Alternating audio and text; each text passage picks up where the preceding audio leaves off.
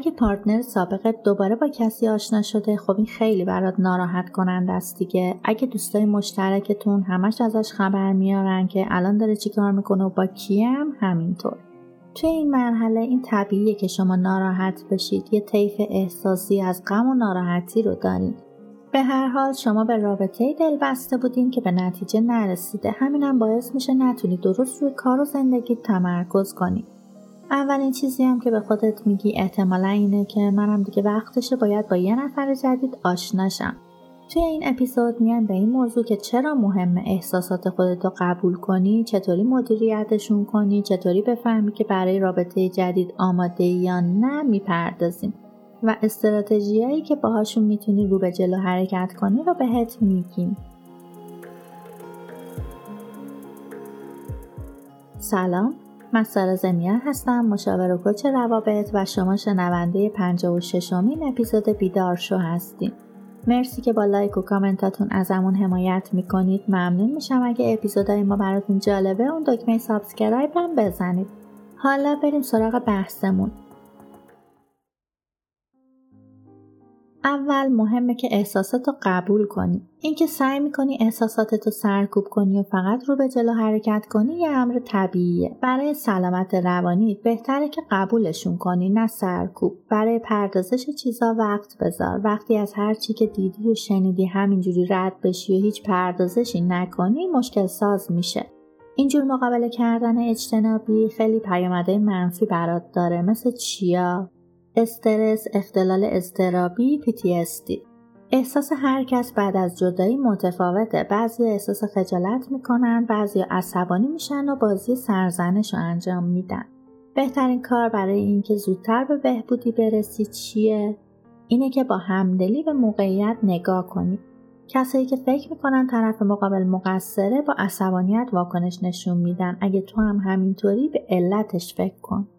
دلیلش به خاطر مسائل مالیه. شاید براش پول زیادی خرج کردی و حالا دلیل عصبانیتت اینه که فکر می‌کنی چرا اصلا این کارا رو کردی. یکی از راه های مدیریت خشم اینه که روی فکرت تمرکز کنی. درگیر تحریف و اقراق و فکرهای عجیب و غریب نباش. توی این شرایط فکرات چیاست؟ اینکه با کی می‌تونه بره تو رابطه؟ پولی که خرج کردی بهت برمیگرده یا نه؟ کلا از اینجور فکرها. که خب دیگه نیازی هم به گفتن نداره. این فکرها خیلی بیمورده. دلسوز خودت باش. اگه اونو با یه نفر جدید دیدی بهتر این برخورد و کوتاه نگهداری و معدب باشی. طبیعتا ناراحت کننده است. در واقع تماس با کسی که از هم جدا شدید با ناراحتی روانی همراهه. حالا هر جور می‌خواد باشه. اتفاقی که میافته چیه؟ به علاوه اون احساس ناراحتی که داری وقتی میری خونه مدام خودتو با کس جدیدی که آشنا شده و دیدیش مقایسه می‌کنی. دیگه عزت نفسی برات نمیمونه. ممکنه به نظرتون جذابتر شده باشه از جدایی پشیمون شید و فکر برگشت به سرتون بزنه. قبل از اینکه به برگشت فکر کنی به این فکر کن تو الان آسیب پذیرتر از هر موقع دیگه ای هستی. یه دلایلی بوده که رابطتون به جایی نرسیده الان مگه حل شده؟ اینجور مواقع بهتر احساساتتو با حس مهربونی و بخشش مدیریت کنی. از شکستی که خوردی باید یه درسی بگیری دیگه. هر آدمی به یه روش بهبودی پیدا می‌کنه. اگه تازه جدا شدید و حالتهای ابسوردگی حتی خفیف داری یکم بیشتر صبر کن. اگه می‌خوای به هر دلیلی حالا یا به خاطر انتقام سرگرمی تنهایی با کسی بری تو رابطه صبر کن. یه نشونه هایی هست که اگه اینا رو داشته باشی یعنی هنوز برای رفتن توی رابطه جدید یا حتی برگشت به همون شخص آماده نیستی. پس خوب گوش کن. می‌خوای باهاش قرار بذاری چون احساس پوچی می‌کنی. می‌خوای ببینیش چون تنهایی. دلت برای رابطه جنسی با اون آدم یا هر کس دیگه ای تنگ شده. می‌خوای حسادتش رو ببینی. یه رابطه بازگشتی می‌خوای.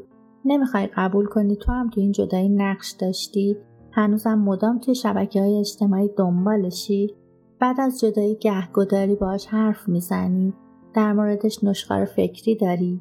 هنوز تحت درمانی؟ خودتو از دوستات جدا می‌کنی؟ عکس و یادگاریاشو گذاشتی جلوی چشمتو مدام نگاهشون می‌کنی؟ در مورد آمادگی خودت باید صادق باشی. وقتی احساس اعتماد به نفس خوشحالی از خودتو قوی بودن کردی در مورد رفتن توی رابطه جدیدم می‌تونی فکر کنی. خیلی میان به من میگن چیکار کنم که بتونم حرکت کنم. زندگیم راکت شده. اول به جای اینکه وقتی فهمیدی با یه نفر دیگه رفته توی رابطه بیای راههای مقابله ناسالم و بری. مثل مصرف الکل یا سیگار زیاد باید مواظب سلامت جسمی و روانی خودت باشی که از همه چی مهمتره. فقط برای اینکه رفته توی رابطه جدید معنیش این نیست که از جدایی با تو خوشحاله یا برات ارزشی قائل نیست. خیلی وقتا این رابطه های جدید رابطه های بازگشتی هم که خیلی هم دووم نداره. قبلا هم راجبش توضیح دادیم. بازم اگه فکر می‌کنی هر جای این جدایی گیر کردی و هر کار می‌کنی نمی‌تونی فراموشش کنی یا انگار توی برزخ موندی می‌تونی مستقیم از خودم بپرسی که با هم رابطت رو بررسی کنیم و به نتیجه برسیم. راه های ارتباط با منم که می‌دونید سایتمون بیدار شد می که می‌تونید راحت با خودم صحبت کنید. ممنونم که تا آخر این اپیزودم همراه هم بودید. مانا باشید. حال دل تک تکتون خوب.